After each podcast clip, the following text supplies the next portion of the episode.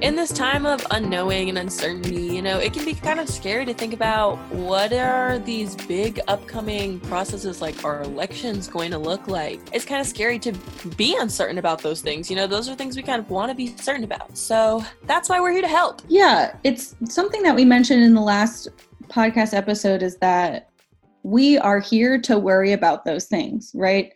Everyone is so busy making sure that their kids are able to do school right now that you're figuring out how to work from home. So it's our job at democracy nc to make sure that our elections stay free and fair and nothing changes that. But the problem is that we've never had to vote in this situation before so no one really knows what to do, and there's just a lot of different ideas floating around. So we decided to listen to all those ideas, think of some our own, and make a very neat list that we wrote uh, in a letter to the State Board of Elections because I don't know about you, I'm a list person. We love lists. Makes me feel better, more organized, like I know what I'm about to do. There will be no problems because I wrote it down. You know, I wrote it down. And we know there's no, you know, silver bullet. There's not one fix to all these things. It's a really complex and complicated situation. But here at Democracy NC, you know, we just have to throw everything we have at it and try all of it. Like we need to find out what works best and the best way that we can run our elections in this new time. We worked really hard to create this list and make it as comprehensive as possible because we don't want to be like Wisconsin, right? We don't want to end up where all of our citizens are going to vote on election day and taking it upon themselves to try to stand six feet apart and be unsure of the sanitation that happens inside those polling places. Another problem in Wisconsin specifically was that they had to shut down a ton of polling locations because, as we know, a lot of poll workers are retired folks because they have the time to do such an activity. And so that meant that people who are older are you know, more in an at risk category for COVID 19. So they chose to stay home, which was the right move. But then no one spent any time to recruit healthier poll workers. And so they closed a ton of locations. Milwaukee, which is the biggest city in Wisconsin, only had three locations. That is so bad. That's why the lines were four hours long, which is voter suppression in and of itself, having to wait that long when people do have work to do, whether it's from home or not. And, you know, they're trying to stand six feet apart. Like I said, probably wasn't happening. Not everyone has masks to try to protect each other. It was a it was a mess. It was a massive train wreck. It did not go well. And nobody wants to be like that because we saw it happen. And that's why we're working so hard. So we took this list of all of our recommendations and we, along with coalition partners, sent it to the State Board of Elections to give them our expert opinion on how they can handle elections in the midst of the coronavirus. So what we wanted to do today is just essentially go through the list with y'all so that you understand exactly what it is that we're asking for and why it makes sense. And I know when, when I first looked at this list, I felt like a lot of the things that we're going to tell you sounded kind of basic. Like these things should be assumed. Like I thought these things would already just be happening. But the reality is that they're not. And it's really important that we're still coming together along with our coalition partners to tell the State Board of Elections that these are the things we want to see in our elections because they're not happening unless we ask for it. Mm, yes, yes, yes. So, first things first, before we even think about what happens when we're voting, we need full transparency to understand what's going on during the pandemic, right? So we know that the State Board of Elections office and all the county boards had to close physically because we need to stay home and work from home. So that means that they're not having meetings in person, which were normally something that we and members of the public would go to to know what's going on in terms of all the plans. So, what we need is if folks are still having their meetings, some counties are not, they're trying to wait it out, which is fine. If they are having their meetings, that they're making them available either through some sort of video call or a dial in number. And a good amount of the counties have been doing a good job of this. And I think some of them have set up Zooms or go to meetings and made sure that we and the public are aware of those dial in numbers and those webinar links. But it is something that's something that should be across the board. Every county has access to something that they can use that way because it costs money and we need to make sure that the state is allowing that. It's also really important just for us, like us here at Democracy NC and coalition partners, so that we can keep, you know, doing the right advocacy and keep advocating for these things like these lists is asking for. And we can't do that if we don't know that these meetings are happening or where to go or who to ask. So it's really important that County Board of Elections are being transparent in their meetings and making them known to the public. All right, so that's the setup. Now let's think about what happens when we're actually trying to get out there and vote. these are the things that we need. So, first up on the list, we're asking the State Board of Elections to loosen and reduce the absentee ballot barriers. And absentee ballots are just voting by mail. Yeah, uh, the the term absentee comes from like the historical thing about oh, it's military personnel who are overseas and are absent, quote unquote, from North Carolina need to vote that way. But lots of folks can use it. Anyone in North Carolina can use it. It's great that it's open to everybody because some people have trouble leaving their house. They don't have reliable transportation. So there's lots of regular reasons you would want to vote by mail. But now seems like the safest way, right? Maybe we should all be voting by mail. So there are a few different ways, lots of different options that we can make voting by mail easier, more accessible to everybody. So the State Board of Elections could mail a ballot to every registered voter in the state. They could make sure that there's paid postage on ballots so that when we send them back after voting, we don't have to find our own stamps or pay for our own stamps. I personally have no stamps in my house. I would not know where to find one. I don't know. Can you order stamps online? Is this a thing? The current process for filling out a mail in ballot, you know, you fill out the ballot like regular, you check everybody off, you sign it yourself because that proves that you were the one that voted.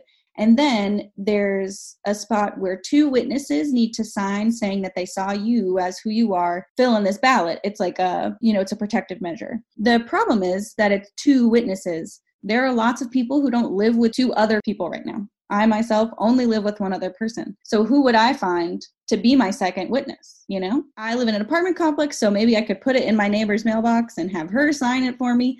I don't know if that's legit because she didn't watch me fill out the ballot, you know? So it just doesn't really work out and we would need to to change that section for this election. And then lastly, another way you could reduce these absentee barriers is just by educating folks more on how to use it. You know, only 5% of North Carolinians use it right now. And I think that's just because it's so difficult to understand most of the time. I didn't know a lot about what an absentee ballot was or the process was before I started working at DMNC. So it's really important we just start educating more people on what it is and what it means. That's right. It's a pretty complicated process. And when I was a student organizer, one of the coalition partners I worked with really wanted to help students absentee vote so that they voted in their like home city not where they went to school, which is a complete choice that students get to make about where they vote. But it was hard to make plans to help students use absentee voting because it's such a complicated process. You have to mail a request for a ballot, you get the ballot back in the mail, and then you mail the ballot back. So it's a little ridiculous, and we hope to cut through a lot of that difficulty with these suggestions. So the next thing we're asking for is recruitment of more and younger poll workers. When we say young, we mean, you know, less vulnerable poll workers. A lot of them, like Taylor said, are retired folk and they're more at risk than a lot of us young people may be. So I think it's really important that we keep our more high risk folks at home and maybe the younger people can go out there and still using protection, be out there and help keep them safe. Yep. And the other thing is that we want to make sure that all of our poll workers are paid well and fairly. We're not entirely certain right now how poll worker pay gets decided and if it's uniform across counties. That's kind of why we put this part in the letter because it's something that we don't fully know. But we want to make sure that if people are choosing to do something that's slightly risky, you know, we're going to make sure that they are protected and everything is sanitized and they wear masks and gloves and all that. But it still would be somewhat of a risk to do this in person if we're going the way we're going and stay this way till November. So we want to make sure that people are being properly compensated. And speaking of the voting experience, we need to make sure that we have poll workers as well as a few more things we're going to talk about now because we still have to have in person voting this November, even if we're still doing a stay at home order. And that's because there will still be people who will need to vote in person for a few different reasons. There could be folks that don't have reliable mailbox or a reliable way to use mail because either folks might be transient still or you know it's just not set up well where they're living as well as the fact that it's just not possible to be that successful to transition fully to a vote by mail system in a half of an election cycle. There are a few states that do vote by mail totally, but you know, they've been working on it for years and it's a really big system to set up and unfortunately we just don't have the ability to do it well on the first try. And even though we do need to have in person voting, safety still needs to be our number one priority, of course. So there are still some other important things we need to remember. How this will look, that's up in the air because there are so many moving parts. You know, does this look like less locations and more drive by and drop off ballots or more locations so that people can stay more distance? You know, how does it look? And then also, we need to focus on sanitizing these locations because, like we said, people are inevitably going to be there. So we're going to need to have measures in place so that they are safe when they're there, that these facilities are clean, these people are distanced, and that they can go vote without being worried about their health and safety. Something else that could help with the safety and security of everyone voting is an increase and reliability in curbside voting. That's something that happens at all voting locations, early voting and election day anyway, for folks who have trouble, you know, getting in and out of cars or like walking up and down stairs. It's usually for folks who would use like a handicap parking spot. And that means that a poll worker comes out, you know, hands them their ballot, explains what's going on, lets them fill it out inside their car, gives them space to do it all privately and things like that, and take it back inside themselves. So we could do something like this on a bigger scale so that people aren't, you know, pulling open doors or using the buttons on the, the touchscreens of the voting machines. That's something that could help reduce the amount of person to person contact in a polling location.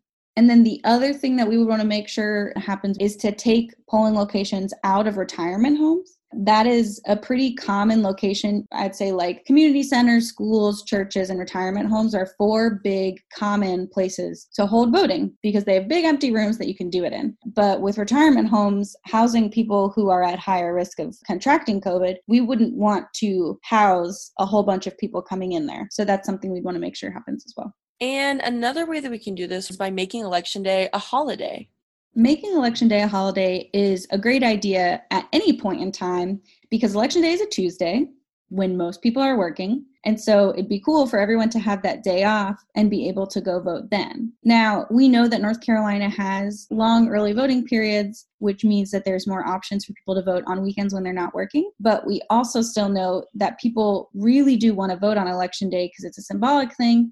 And if you were able to make it more available to everyone, it would just add another clear and free day that people could go vote in this moment in time, it continues to help increase the amount of time that folks would be able to go in person. So if there's more time, then you would imagine there'd be less people together at any given moment, which could help with the distancing.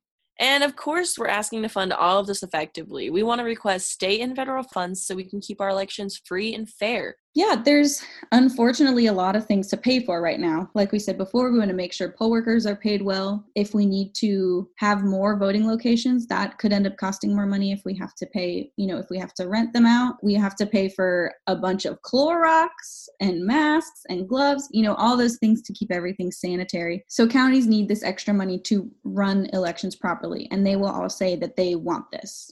Our State Board of Elections Director, Karen Brinson Bell, we want to make sure that all this money is divided up between the counties so that everyone can administer it themselves properly, rather than having to administer the money from the top where they can't see everything as clearly. So that wraps up our list for our recommendations to the State Board of Elections on how they can handle elections in the midst of the coronavirus. Just because we're in this time of disaster and unknowing doesn't mean that we can let our democracy flounder. And if you want to learn more about each of them, you can go to demnc.co slash CV response. Yes, and our website has tons of different actions you can take around this. So just head over to the Take Action tab on our page and you can see a bunch of different ways that you can send messages to your lawmakers, your county board of elections, anyone who will hear you in this moment because we need to check off some of these things on this list. And we've made it really easy for you to do these actions too. There's pre typed letters and emails that you can just hit send and sign your name on to let these lawmakers know that you agree with these recommendations. So go ahead and email your representative and help us create a North Carolina that's built by us. And thanks for listening to this podcast made of, by, and for the people. Yay! Bye.